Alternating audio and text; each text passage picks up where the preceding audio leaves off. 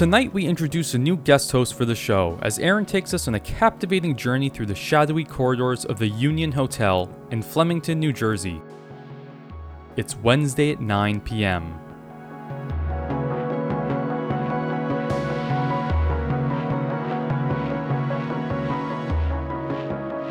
Alright, so this Wednesday at nine p m we have a special guest with us, uh, Ryan Schnurr. Ryan, if you'd like to say a little bit about yourself? Uh, sure. Uh, known these guys for quite a bit. We've been roommates in college. That's uh, that's all you really gotta know about me. So Ryan, you have no idea what we're talking about on this podcast, do you? That's correct. All right. So for just a brief bit of context, you know that the three of us are into supernatural and paranormal stuff. Yep, one hundred percent. So basically, we've been looking at local stories um, or places that are close to where we grew up, where we're living now. And we look at some stories about ghosts mostly, but um, various paranormal uh, events. And we talk about it. Um, so tonight I'm going to be hosting. And so Nick and Frank have not heard what I'm talking about. So they have no knowledge of what I'm talking about. And you have even less knowledge coming into this, not even knowing what it is that we're doing. So, sound cool. Good? Sounds like fun. Sounds like a lot of fun. All right. So then I'll dive right in. So this story that I'm going to bring you guys takes place in Flemington, New Jersey, which is where I had previously worked. So it's very close to my hometown um, in Milford, New Jersey. Where's that? Um, for the folks at home who don't know. For the folks at home, um, thank you. Uh, it's nearby the Delaware River in a county called Hunterdon County. Uh, and for some reference, there's not much to do in Hunterdon County, and it's there's very little going on in the county. So, um, but I am going to talk about a time in the nineteen thirties when Main Street of Flemington was more than just a quiet street in the middle of nowhere, New Jersey. Exciting. Okay. So, is this Great Depression time? Uh, this is post Great Depression time, I believe. Okay. Right? Because that was the twenty, the late twenties, early thirties. Early so thirties. maybe okay. it was, maybe it was like during or at the end of the Depression. But that wasn't necessarily super relevant to the story. But um, got it. Today we'll be talking about the Union Hotel, which is located, like I had mentioned, on Main Street of Flemington, uh, in what is now known as the Flemington Historic District. So the building was first constructed by Neil Hart in eighteen fourteen as a gathering place for stagecoaches, tourists, and public figures at the time. Uh, and then later in eighteen seventy-eight, it was, which was during the Victorian era, the external facade was built, uh, which features red bricks, a French-style mansard roof, and a wide two-story tall porch. Um, and in eighteen seventy-eight, it then became known as the Union Hotel. So I'm going to kind of jump forward in time. I'm going to skip over the interesting part of history, and I'm going to talk about like what happened as of recent. Well, I want to build up and get rid of like the, the boring stuff at the beginning so we can get into the nice juicy details as soon as possible. Got to eat the vegetables first. Yep, exactly. Save the best for last. Yeah. I should do that. I, I kind of just do all the boring stuff at the start and the middle and the end. True. It's all good the good stuff after the cut. Yeah. Oh, the editing. Yeah, cut all the good stuff. Yeah, yeah. So, um, after a few decades, probably in the nineteen fifties, I'd say, um, the property was purchased by new owners and it was renovated and the building was restored and transformed from the Union Hotel into the Union Hotel restaurant.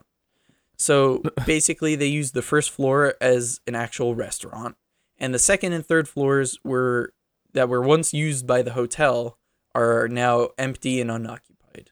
So keep it, keep an eye out for um, that later on in the story, because the, the two floors being unoccupied comes up and might explain some things. Um, and then in very recent history, we have the owner sold the liquor license in two thousand eight, and then some months later, it was announced the restaurant would close, uh, basically because it was hemorrhaging money since nineteen ninety-nine. Oh. Oh, my God. When we were born, coincidence? Exactly. Only you. Oh, wait, no, you too, or nineteen ninety-nine, right? Yeah, the yeah. band. Me and Ryan are two thousands fault. Boys. Yep. Oh, new millennia. Exactly. So, then a few years later, there was plans to renovate the building, restoring it to its former prominence.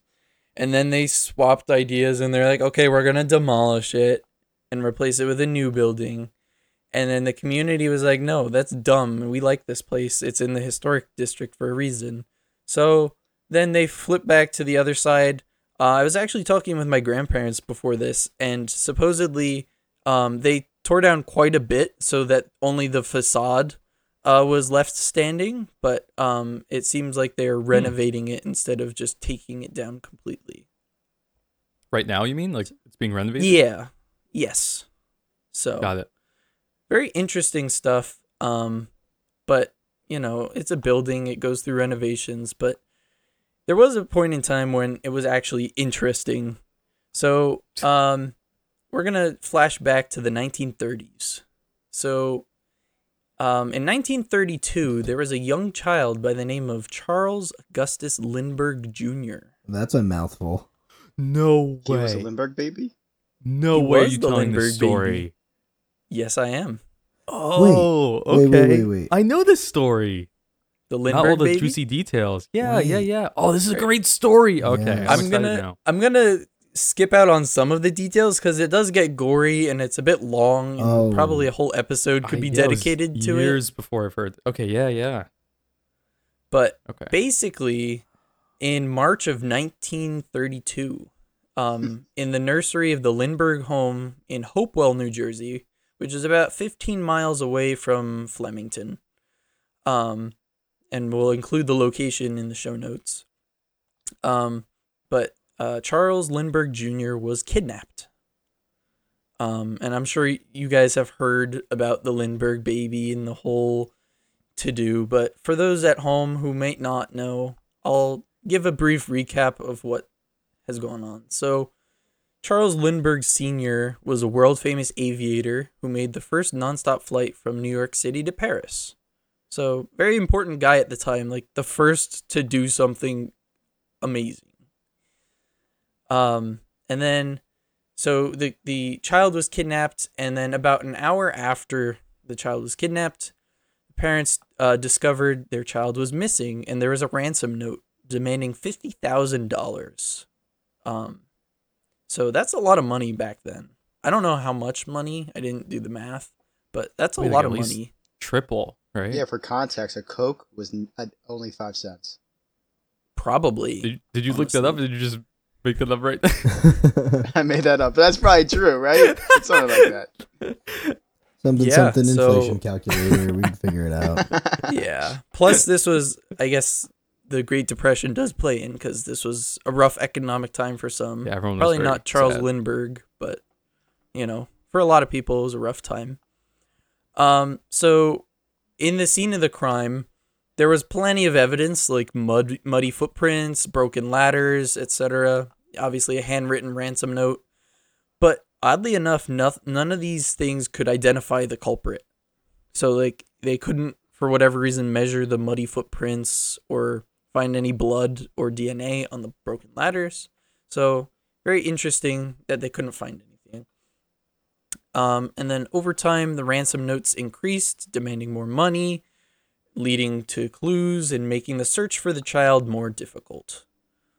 Um, and at one point, the sleeping suit of the baby was delivered as a ransom, as part of the ransom note, just to say, like, hey, we're not kidding. We have the baby. Like, that's terrible. You know, yeah. Um, it gets worse, but, but yeah, that's pretty terrible. But, you know. Um, eventually, after many ransom notes, and I think the ransom got up to about one hundred thousand dollars, but they negotiated back down to fifty thousand dollars. Um, there was a middleman. I don't remember his name. I It was some doctor, but pretty much there was a lot of negotiation. And eventually, um, they paid the ransom, and the last ransom note told them to go to Martha's Vineyard. Uh, and alas... Um, in the boat where the ransom note had described, the baby was not found. So, not found. No. And this but was they paid the money. Probably around... What? But they paid the money? Yes. So it was a false clue. So there's a four oh four um, error with the baby. Yeah. The baby was not found. I get it. I understand now. um, so that was in about April at this time. Um, and then in May of nineteen thirty-two, um, accidentally, a couple of truckers found the body of the baby partially buried and badly decomposed about four and a half miles southeast of the Lindbergh home, right next to a highway in, I believe it was Mount Rose. Uh, so yeah, not only was the baby not in Martha's Vineyard, but the baby was not, like, alive. And even worse, after the coroner's examination of the body, the baby had been dead for about two months, caused by a blow to the head. And obviously there's oh. more details, and I won't get into it because there's no need, but um, let's just say the baby was not in great condition, um, and it seemed quite clear that, you know, two months being dead in May puts you around March being killed, so probably wasn't long after kidnapping that this child, unfortunately, was murdered. Mm, so the ransom notes were disingenuous. They were fake. The whole, not fake, but like yeah. disingenuous the so, whole time. There was never a yeah, chance that they were going to get the baby back. No, probably not. So um, this sparked a two-year-long investigation into the kidnapping. And eventually, after lots of details of like finding clues and whatever, they eventually found a guy. September nineteen thirty-four, they found and apprehended Bruno Richard Hauptmann uh, at his home in the Bronx. Now, Frank. What? Nothing good comes You're out of the Bronx. You're from the Bronx. Yeah, nothing good except Frank comes out of the Bronx. And, um, and the Matringa family and the rest of my family. So and I don't mean to... Dion DiMucci. Oh, okay. I don't know who that is, but I'll take your word for it. The Wanderer, Runaround Sue. No. The singer. Yeah, Wenny, Weedy, Witchy, whatever he says. Okay. Um, but Frank, I don't mean to be that guy and be like, oh, you're from the Bronx. Do you know where this place is? But do you happen to know where two hundred twenty-second street is in the Bronx? So that sounds like, if I had to guess, that sounds like the parts of the Bronx that I'm not from, like the South Bronx, where it's more numbered, um, because I'm from the East Bronx. Mm-hmm. So I would guess it's parts that are closer to Manhattan. Um, is it near like Yankee so, Stadium? Is that, yeah, is it? I don't know about the Yankee Stadium. It's by Walgreens. Um, I have it in the show notes, but um, uh, it's by, I don't know if you know where the Northeast Bronx Y M C A is or Edenwald. Wow, what what uh, what street did you say? What did you say? Northeast Bronx? two hundred twenty-second. two hundred twenty-second. I'm not as familiar. Eh, it's still a ways away, but I think you guys know my brother went to Manhattan College, which is in Brooklyn. Strangely enough, uh, it's on two hundred fortieth street. So oh. you got a couple blocks, but um, yeah, yeah, I, yeah. I probably don't have a good idea though. So okay, Frank is actually it. northwest of you. Yeah, this is actually uh not too far from where I live. Oh, yeah, like five. It's, or it says three miles. Yeah, which is like thirty Nine, minutes, but like ninety minutes. Yeah, yeah. So you committed the crime, is what you're saying, Frank? It's actually north of me. I was. I literally could not have been more wrong. It is north of me. Good geography. Wow. Um, so yeah, that's uh where he was apprehended, but um, and there was a whole trial I think in the Bronx about like you know faking the whole ransom notes, like that was it in and it's in and of itself a crime, but the murder trial actually took place at the Hunterdon County Courthouse, which just so happens to be directly across from the Union Hotel. Mm, um, okay. Yeah. And the murder trial went on for a couple years, and eventually it ended with um, Bruno Hauptmann being sentenced to death on the charges of first-degree murder. Sounds about right. And he was electrocuted in nineteen thirty-six. Now, you guys might be thinking, okay, this is a nice history lesson, but why why am I telling you all this? So basically, Flemington, New Jersey, there's not much going on. But during this trial for the, the year and a half, two years that it went on, um, the hotel was packed. Like, the of the fifty-two rooms, they were filled with world-renowned journalists and many jurors for the case, and it made it a very popular location for many people. So imagine the middle of nowhere, and all of a sudden the tr- quote trial of the century is occurring. Like, that's this, a big deal. So a lot of people coming in and going. Why was it the was it the trial of the century just because Charles Lindbergh, the dad, was yes. like he, he was like he was the, the American guy. Celebrity at the time, right? Yeah. He was like the biggest. Like this, yeah. this was, I think I remember hearing like this was like a national tragedy that the entire country this this was right? like the this was Elvis before Elvis. Like where everyone just Elvis in it the would sky. Be, yeah. yeah. So a very famous person, their child was kidnapped and murdered. So yeah. not only is it like a terrible crime to begin with, but it's a very famous person. Yeah. So it, a lot of it, you know, and because it was a such a long investigation, it culminated into this big trial where everyone wanted to know because like obviously they found the body, but you keep checking the newspapers or whatever medium you had for getting the news um and seeing did they find the guy that got him. Like this was a a whole long process, so it really built up momentum. So um the the context basically is that, you know, um so this was a very big deal. So um a lot of people coming in and out.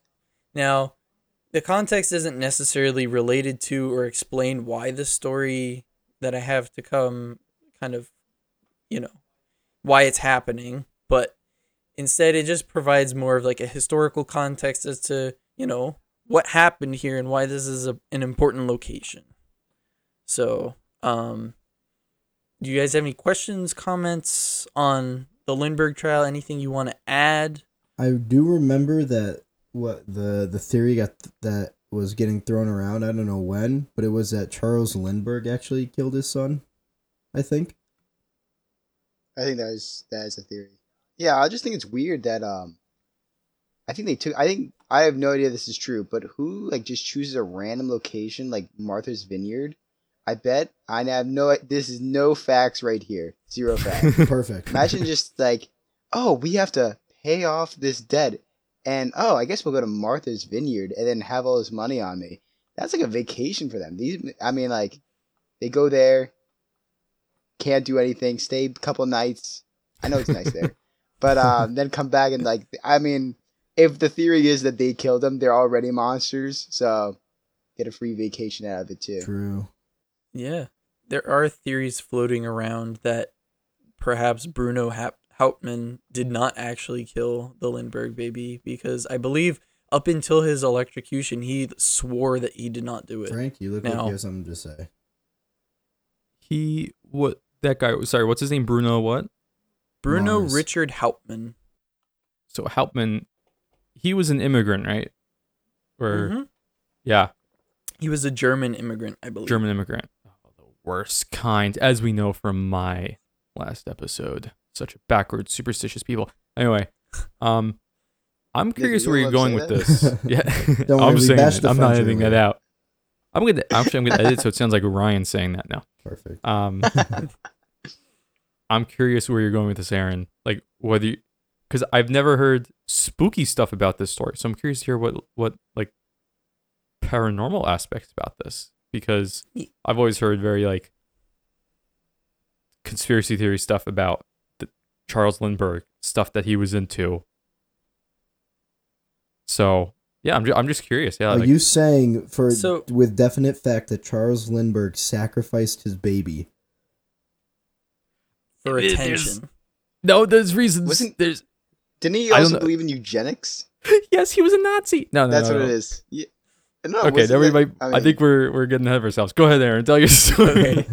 Well. I, To be honest, I really didn't have like a connection into like why this is the case with like the spooky happenings, but That's I kind of just wanted good. to provide that, you know, there was a murder trial that lasted for years. So many people coming and going out of this hotel.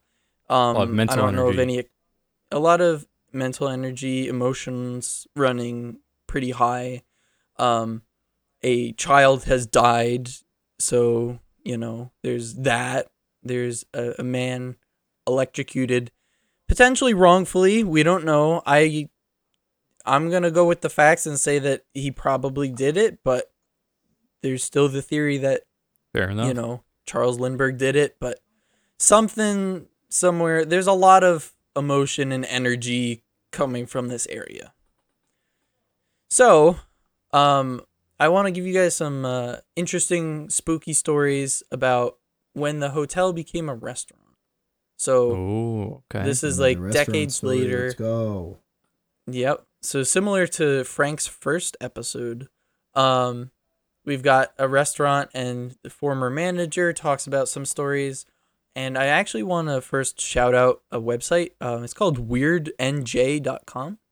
It pretty much has every story about cryptids, ghosts, spooky happenings um, at the website, and you can read about it. There's a lot of merch, and I highly recommend. There's some uh, audio clips and stuff too. Uh, oh, that's Before cool. this, uh, Nick and I had listened to a story called The Pig Lady. Oh my God. Um, you sent me a link to that. Yes, I did. Um, so it was very interesting, and I'd noises. recommend if you... Yeah. Um, Can we play? You know I, what? I'm gonna play a clip of that right now. And this is the story of the preacher, the choir singer, and the pig woman. Okay. Okay. So. wait, wait, are you actually? Yeah. Okay. Why not? All right. The listeners just heard it, so we didn't, but they did. Oh, okay. Okay. um. But I'd highly recommend if you're into cryptids or ghost stories or whatever, and you have any connections to New Jersey, um, feel free to check it out. We'll include it in the show notes, but I just wanted to shout it out because that's where I got most of the information of the spooky happenings. And first off, if you are associated with New Jersey, we're sorry. So sorry. Our condolences. Yeah. Uh-huh. Anyway, um, so, so one of the... The first set of stories is from a former manager, um, and they asked Weird New Jersey to remain anonymous. So, uh, but they have shared many weird stories about the Union Hotel restaurant. So, the first story is about a bouncer. Um, so it was after closing. The bouncer was locking up for the night and was headed back to the bar to share a drink with the staff, which Nick, having worked at a bar, is that kind of customary? Yeah. The uh, so the door the doormen finish up what they got to do, get everyone out of the building. They hang out for a little bit, have a drink or not, and then uh, they'll hang out for however and long, and they'll leave while the rest of us just uh clean up and get ready for the next day. All right, mm-hmm. So, you know, a very typical night. Um, but this particular night, uh, so they closed the doors. Um, the bouncer closes the doors and was headed back to the bar. And all of a sudden, the recently locked doors flew wide open and a cold wind swept by him. So now this is already kind of weird, but, you know, could be the wind, could be, you know, whatever. The mold. So the, the bouncer doesn't think much of it and walks back out to close the doors and sees a disembodied pair of children's black patent leather shoes walking up the main stairway. Oh. Just shoes? Okay. Yeah. I... Just shoes. Is it just um, one pair or multiple pairs? Just one pair. Okay. Um, and after seeing this, he reasonably freaked out and ran across the street. um... He then called the staff from across the street and told everyone to get out. Like, and warned them that this thing was coming. Um, now, Nick, again, you work at a bar. I'm not sure about the uh, bouncer that works there, but generally bouncers are pretty tough people, correct? Oh, yeah, we have like four or five on in a night. I, I wouldn't want to meet any one of them in a back alley, and they were with me. All right, so it, it would really take a lot to scare someone like that, correct? I would say so. So I think it's just interesting that, you know, generally if you're a bouncer, you see a lot of stuff, you deal with a lot of, you know, rowdy you, people. You deal with the riffraff. To, Yeah, but to be freaked out so badly that you run across the street and don't even, like, personally warn everyone. You just, like, run and then tell them. That's pretty bad. Um, and so there was another time where a waitress was bringing the register drawer upstairs to the office, you know, after a day's close. Um, and when she got to the top, she heard an unearthly voice humming a, a lullaby. Um, oh, ew. Y- yeah. So uh, this freaked her out as well. And similar reaction, she drops the register drawer full of money, ran out of the building, and was said to never return. Like, I mean, if this is the, like, this is the work. manager telling to, the story, so yeah, so like they just quit um, on the spot. Pretty much, like they just never came back to work. So, wow. um, yeah, that's a an interesting one too. Um, so we're kind of building a theme: children's shoes, a lullaby hum. Uh-oh. Yeah. Um, so we're starting to think, you know, maybe it's a child ghost. Um, you know, was the, by chance, was the lullaby one to buckle my shoe?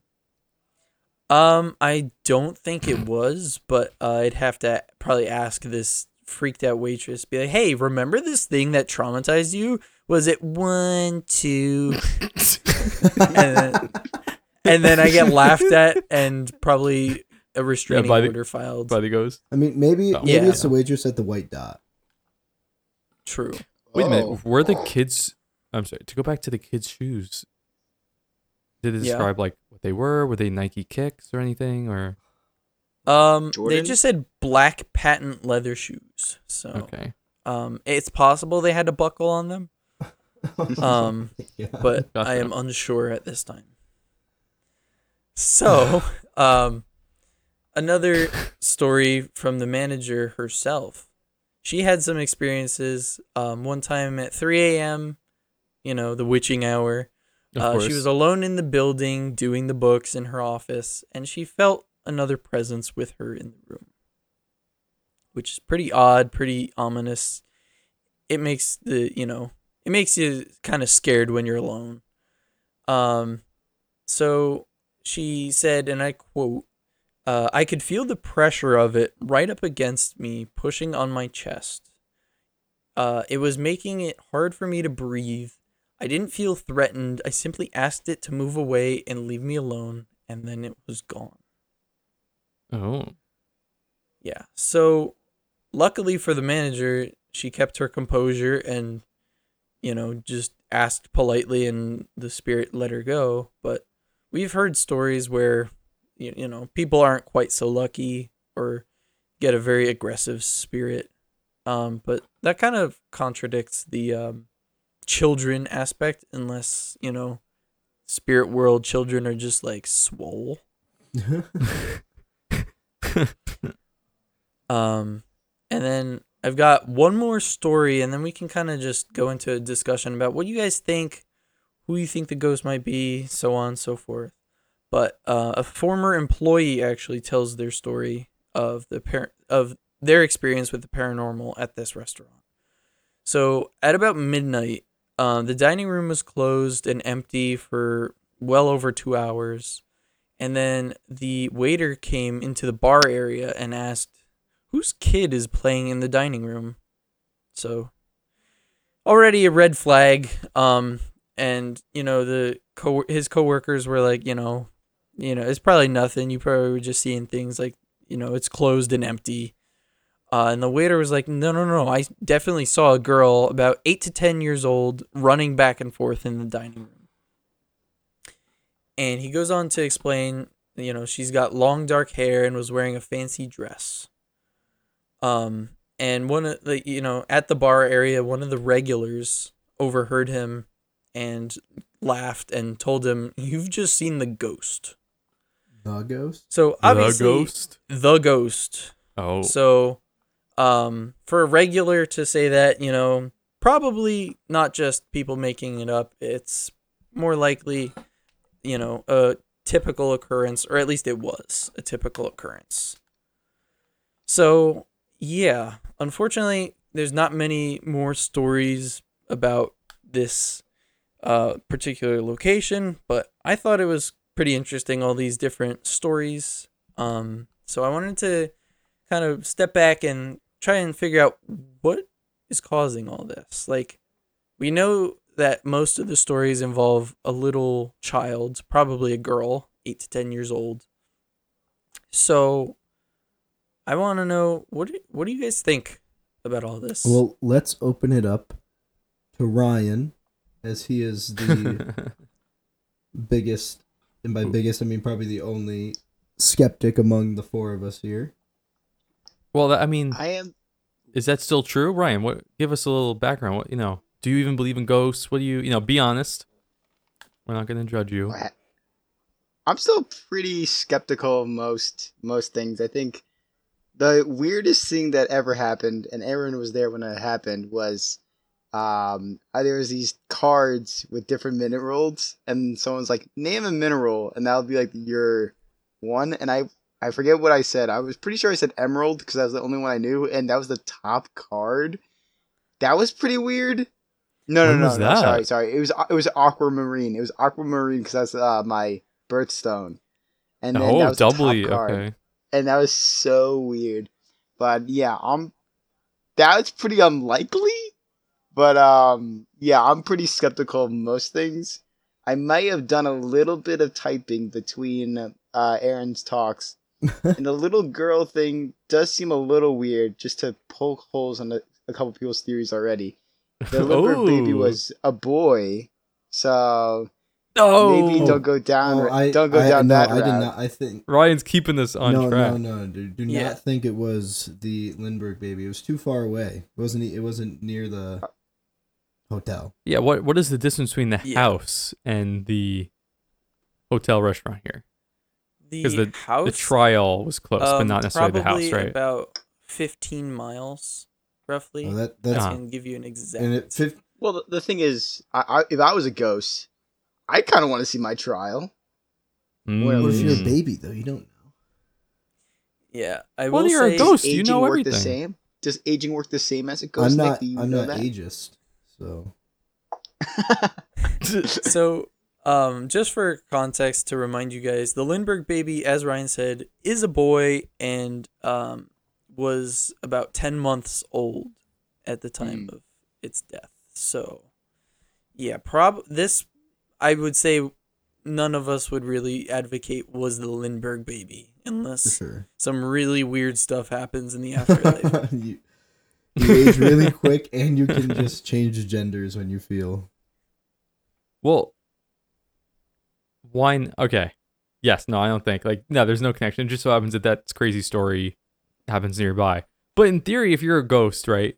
Like in some, in some understandings of like the after afterlife, like, um, like the Catholic understanding of the afterlife, you can kind of, you would be able to represent yourself however you want if you come back as a ghost for whatever reason. So like, you know, I guess, but I don't, you know, like, I like, don't think it's Charles Lindbergh's baby.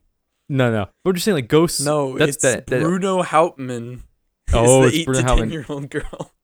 Oh, yeah, I, think, I forgot. He, he's dead, little... too. I forgot about that. And well, he, he died nearby. After the trial. After the yeah, trial, though. And this this also took place after the trial. Ah, I thought it was during. No, it's not him either.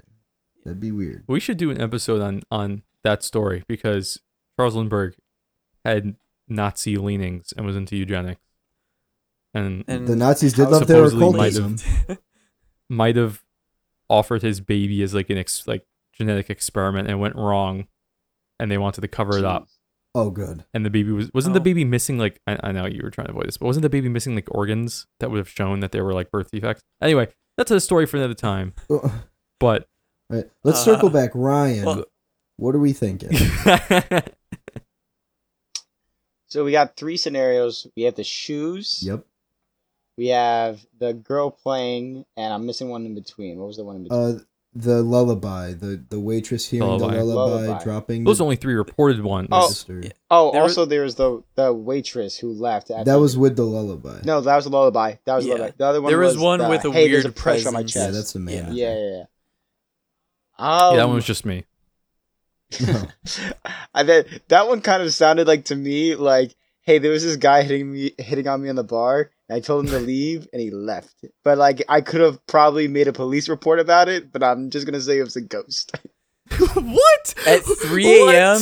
alone I, in a locked building with a Ouija know. board? It sounded like with a Ouija board. That would change in the money up. pit, Ryan? But like, but she was like, I felt a presence. I'm like, stop, and then they like did. I'm like, okay. That's fair. Um, that one's that one's a little far fetched though. Um, I think the shoes one, someone could have lost their shoes. I mean, that is weird though. I mean, I, I know Nick said the big guys who are bouncers aren't really afraid of much. Um, I like I mean, like, if you see some lost clothing, I mean, like, I know guys are afraid of like insects sometimes. Well, and it if might be like a... I'll say at least at work here, if there's any leftover, if someone leaves a jacket oh. or something.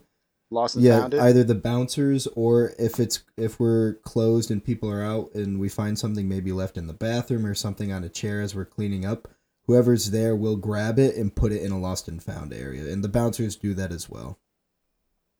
That makes sense. Yeah, I mean, like, so it's totally being skeptical. Normal. Being skeptical, I really don't have any like good explanations for any of this. This is all very interesting, very uh. spooky stuff. Perfect, we got him. Um, end of story. End of story. Ended there, ended but, there. Uh, the one the one thing we'll always say is, the um, except for the little girl one, this is one person back in old times where, hey, we don't even know that we have to, I don't know. Well, no, this was... Like, we don't... We, when was it a restaurant? The fifties? At least, have planes. It was, at, it was between the nineteen fifties and two thousand eight. So, but still, there's still a lot of knowledge missing, and uh, like making sure something's true. Like, I don't know. Also, detective work, was there D N A back then? Yeah, I mean, there was D N A. In, there was in the D N A? fifties, that's when Watson and Crick did like the D N A. I don't structure. think there was D N A forensics until like the eighties.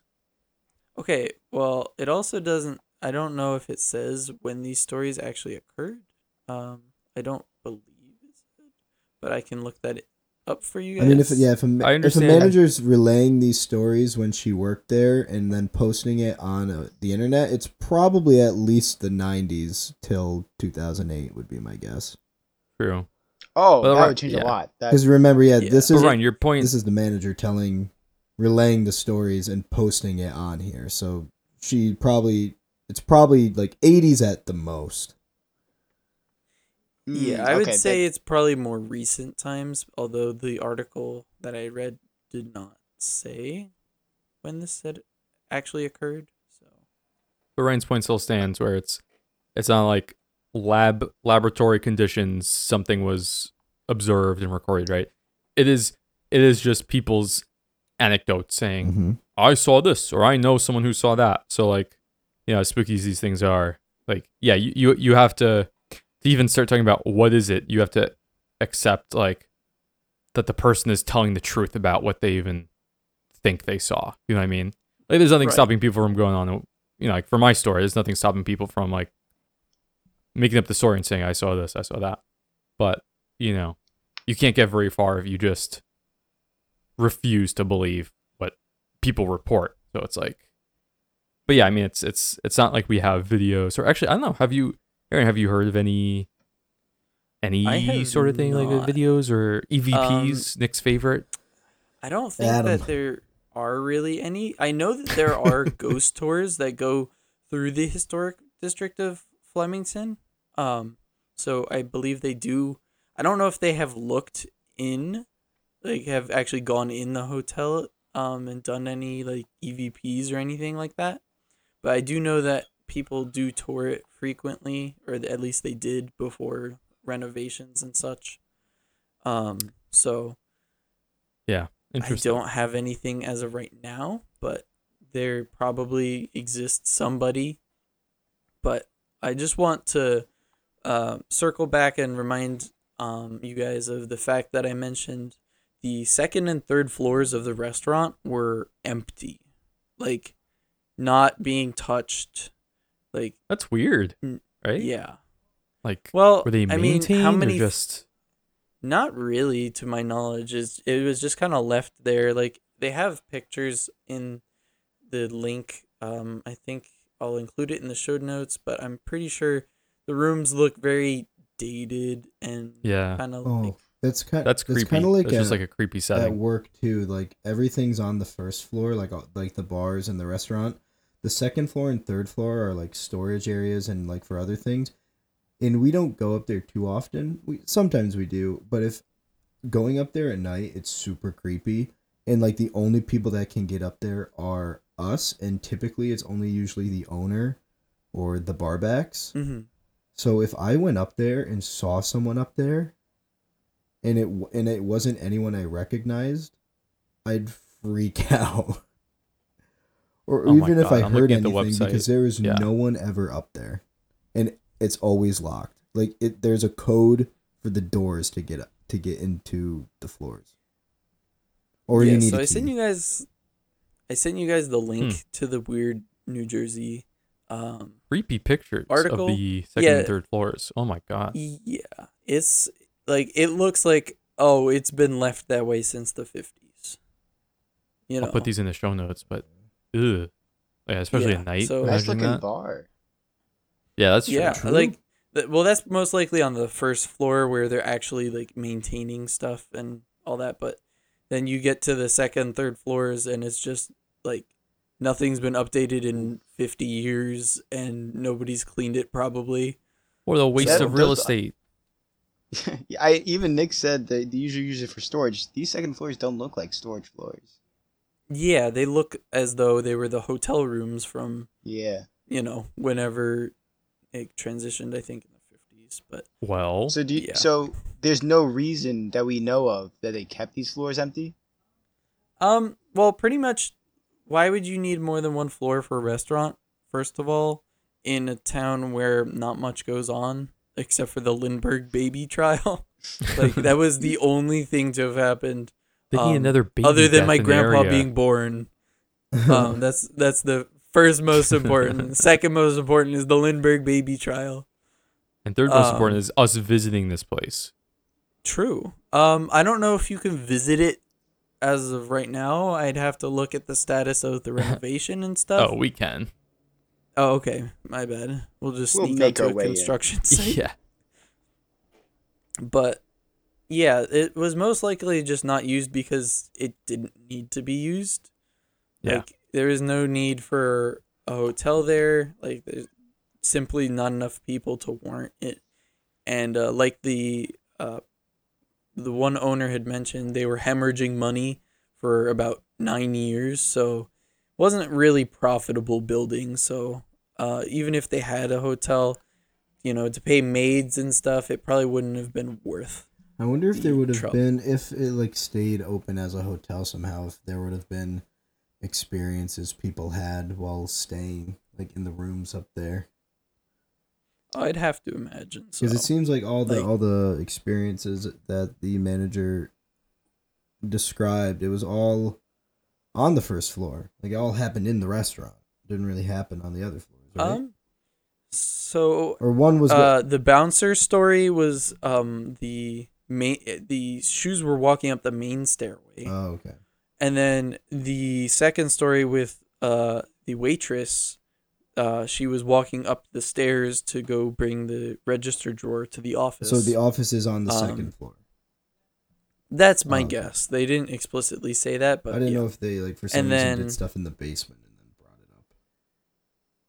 brought it up. I don't think so. Um, and the manager's experience, it did not specify whether her office was on the first or second floor. Gotcha. But um, uh, the obviously the last story where the, it was the dining area, but that's on the first yeah. floor.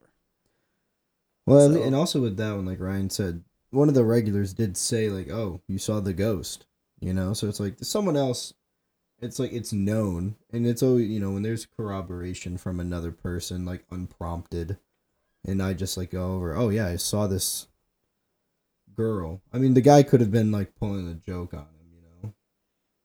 Just be like, oh yeah, yeah you saw the ghost? And he'd be like, what? Yeah. yeah. Uh, this sounds very similar to my first story. A haunted restaurant that before being a restaurant was a yeah a hotel slash just place where people lived. It makes you wonder, like, what is it about these sorts of places that they like always have hauntings or, or just weird stuff happen? It's always right? hotels. It is always hotels. It's always hotels. It's always, you know, you know, schools or restaurants, train stations, things like that.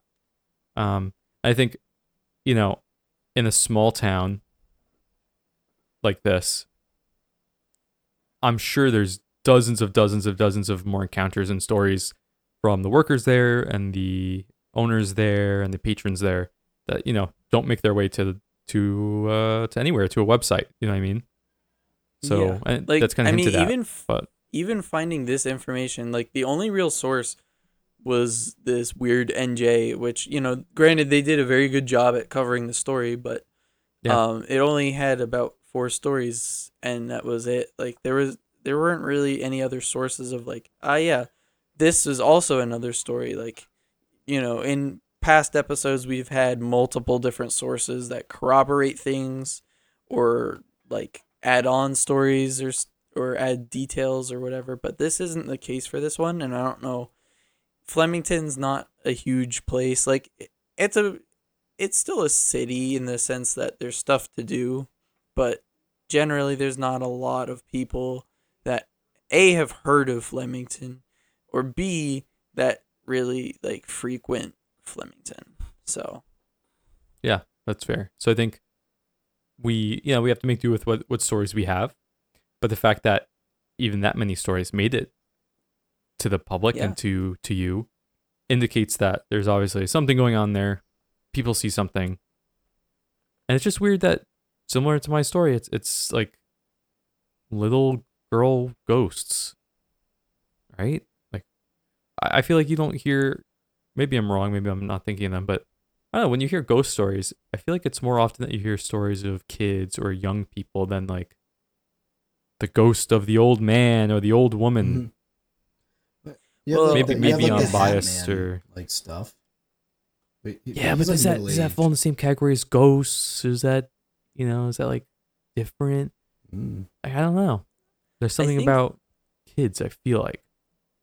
Well, usually, so the traditional idea of ghosts, you know, it they have unfinished business, or you know, maybe they were wrongfully killed or wrongfully died or whatever, and so their soul and spirit lingers.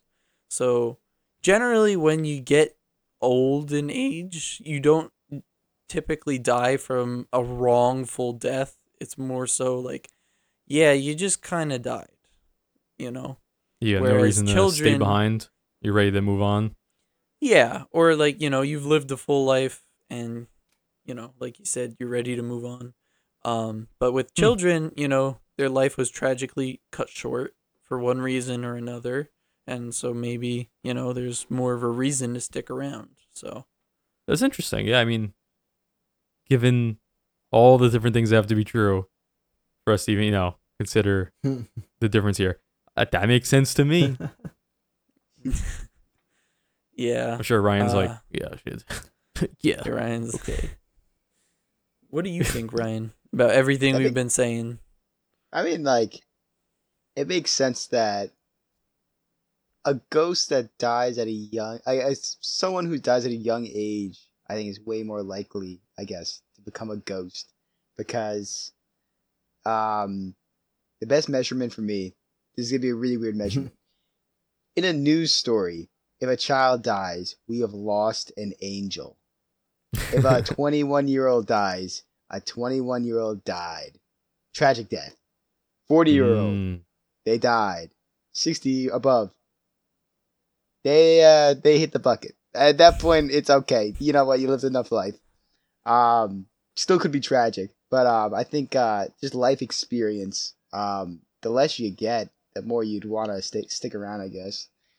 Yeah, that's, and I guess even to add on to that, the death of um, someone's life cut short just generates more like attention than a ninety-nine-year-old passing away, right? So yeah, maybe maybe there's something to it, both the person who's dead might have more to stick around for if they're young, and also it causes more of a stir in the minds of people when it's sure. something young or dramatic, or, or young and dramatic. So yeah, I mean, yeah, if ghosts are real, then yeah. You know what we should do? We should like do a little, uh, do a little study. Nick, you could use your data science skills and get some source of ghost stories and try to like figure out the age of the ghost or general age and see like if they're like trying based like, on go- are most ghost stories about young ghosts or old the age of a ghost. Now that no, yeah, just right? see if there's any trends. Yeah, like, just see like it's like know? if it skews. I don't know. I just don't know the, the words like the vocab here, but like see if the general like what the average age of a ghost is. There we go. Average like, age of a ghost. General. So I not need that you to know find stories but... that give the age of a ghost. They would have to know the who is the ghost. Yeah, you'd have to like. It's the ghost of, or we we'd have no, to, or you just have to have ghost stories and read them and like with A I to tell like if adjectives like young or like old. That's you, natural you know language I mean? processing. You don't need A I for that. You just, yeah, Nick, you just L U did that. You could do this project anyway. We'll get back yeah, to that. Come on, be, get on oh, it, Nick. Uh, data graph and charts in the show notes. Courtesy of Nick. Right? Check right now for him. I'm kidding. Um, So yeah, I one thing that still bugs me is I don't know who this ghost is. Like, do you what do you guys think? Do you think it's a patron of the hotel when it was one? Do you think it has to do with the Lindbergh baby trial? Do you think it's just some random manifestation of the emotions and energy around? What do you guys think? I I would say it's probably not all the same. Um I think that in places that are haunted, there's probably more than one thing going on. Um,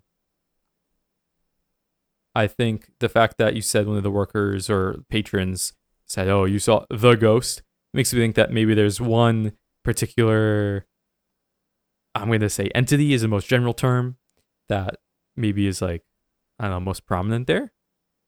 But mm-hmm.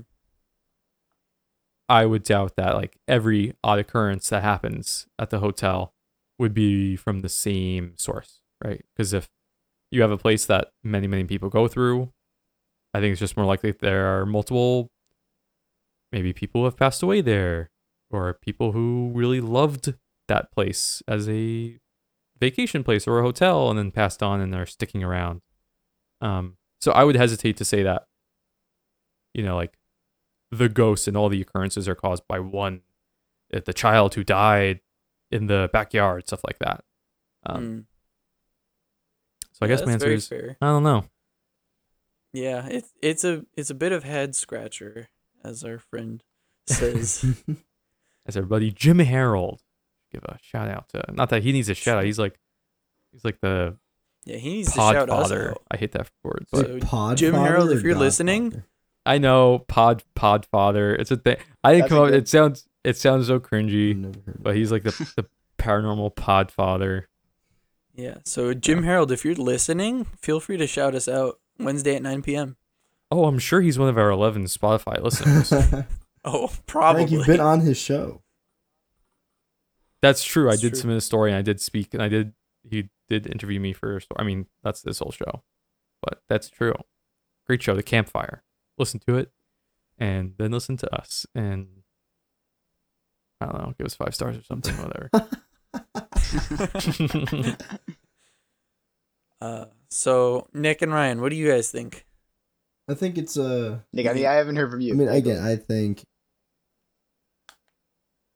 little girl ghost, the the lullaby that imply that could have been, you know, you said unearthly, but. A little girl could also be singing a lullaby. The the shoes going up the stairs. You know. These like you said what like black leather shoes. Uh yeah. I mean, those could be a little girl's shoes too. I'm leaning more towards it. Maybe it is just like a little girl, and it's just the one thing. And maybe she died in the hotel at some point. We'd have to. I mean. We could see if there are any documented deaths that happened in the hotel. Yeah, that's a good point. I can uh, look into that, and if I find it, if there is a little girl that died in a update. hotel between whenever it was a hotel, um, yeah, I mean that's pretty good for me. All right, so we got Frank is on the uh, not really sure what it is, but there's probably something there. We got Nick who thinks there's probably one thing there, but not quite sure who. And now Ryan, are you gonna tell me that there's nothing there? Um, I'll give you two options. One, okay. The restaurant was serving kids via baby back ribs, and they were haunting oh. the place. Oh my! You did. God. I mean, I need to see that menu. I gotta make sure baby back ribs are not there. They could have been doing that in front of everybody. Okay. Or there could be another option. Where that sometimes when it's late at night or you're drinking enough beer or you're tired and it's dark, sometimes you see something, sometimes you hear something, and sometimes you imagine something's there that it's not. Um, even one time this happened to me where, like, you know, like, you get sleep paralysis. Mm-hmm. oh, like, I love I never this story, s- Ryan. The cat. Uh, I'll make a quick version. We can always do a different, uh, longer version later. But I had sleep paralysis one time, and it was really scary. And I could swear something was behind me. I didn't see a shadow. I didn't see a figure. Uh, but when I turned around, I could have swore that every sense other than sight told me something was there. And then I turned around. Nothing was there. Um, you say it was like a cat or something, like a black cat? I thought it was a cat, and that, that, there's like a, I think there's a specific thing that's like a cat. I, I didn't read enough on it, but um, yeah, sometimes it's just your mind playing tricks on you. Um, the brain had millions of had thousands of years to become what it is, but uh, hey, it ain't perfect. I will say, being the person that has worked at a restaurant, specifically also late at night. The lights are on the whole time while we're cleaning up until we're almost essentially all done. And the managers will do like a walkthrough and close everything. And additionally, we are not allowed to, like, after we're done with the cleaning and everything, we can sit down and, you know, have a few drinks with each other. But that, that doesn't happen until, at least for us, you know, three in the morning, two thirty in the morning. So like we're, we're so That's so but late. we're but we're still working up until that point. So we're awake the whole time because we have to get all the cleaning done. Yeah, of course. So it's like we're not. I'm not tired, at least. I mean, the, the thing I'll add on to differences between your situation and theirs is, I think most of these were, except for the one where they're like, oh, you saw the ghost. Uh, the other situations were mostly one person. So one person could be pretty tired and be like, just try to burn the midnight oil, finish the job, and then go to bed. So true. Yeah, that's that's the one counterpoint I was giving to you. True. I think, I I think my closing statement would be, um, Nick, you work in a similar scenario. So I wonder, let's say your place of work was haunted, would you see anything? And what I mean by that is, do only certain kinds of people see these things? If you're in a haunted location, do you have to be a person that's sensitive to it to see this stuff? Like, am I, like, I feel like I'm the first sort of person that will never see anything weird, even though I kind of would want to. Mm-hmm. Like Sarah, she probably, she's probably more, she, I feel like she's a little more susceptible. She probably has and just hasn't told you. You know, like, true, all right. She's probably seen ghosts. Um, so like, I wonder if, if the four of us here, are there some of us that are for, you know, subconsciously, like we're open to seeing weird things and some of us are just closed off to it no matter what? Like if we were in a scenario where there was a ghost, would some of us see it and some of us not, looking in the same direction in the same place? Yeah, I don't know. Uh, 'cause it makes you wonder, right? If you have a haunted restaurant and bar and there's a ghost hanging around, why doesn't everyone see it? Is it because the ghost isn't there all the time, or is it because not every kind of person is open to it? And then if that's the case, where not every kind of person is open to it, that makes it even harder to tell what's real and what's not, right? Because then it just opens a can of worms saying, like, you can see it and I can't. That means you're making it up, mm-hmm. or it's in your head, mm-hmm. or something wrong with you. So, long story short, I want to see a ghost. uh, that's all. Yeah, me too. But like a nice ghost, like Casper.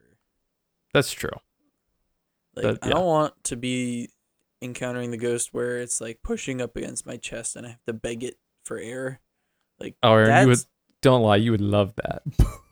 Yeah, you're like, wait, wait, okay. wait. Okay. Go ahead, go ahead. Ah, you got me.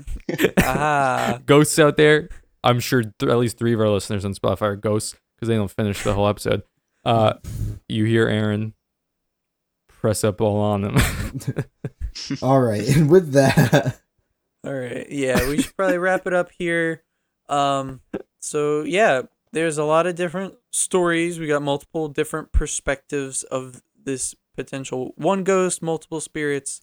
Who knows? Maybe it's nothing. But uh, this is Wednesday at nine p.m. and if you're interested, read on about the Union Hotel. That's all for tonight. Check out the show notes and all references used via the link in the description. We hope you enjoyed the show. We'll see you next Wednesday at nine p.m.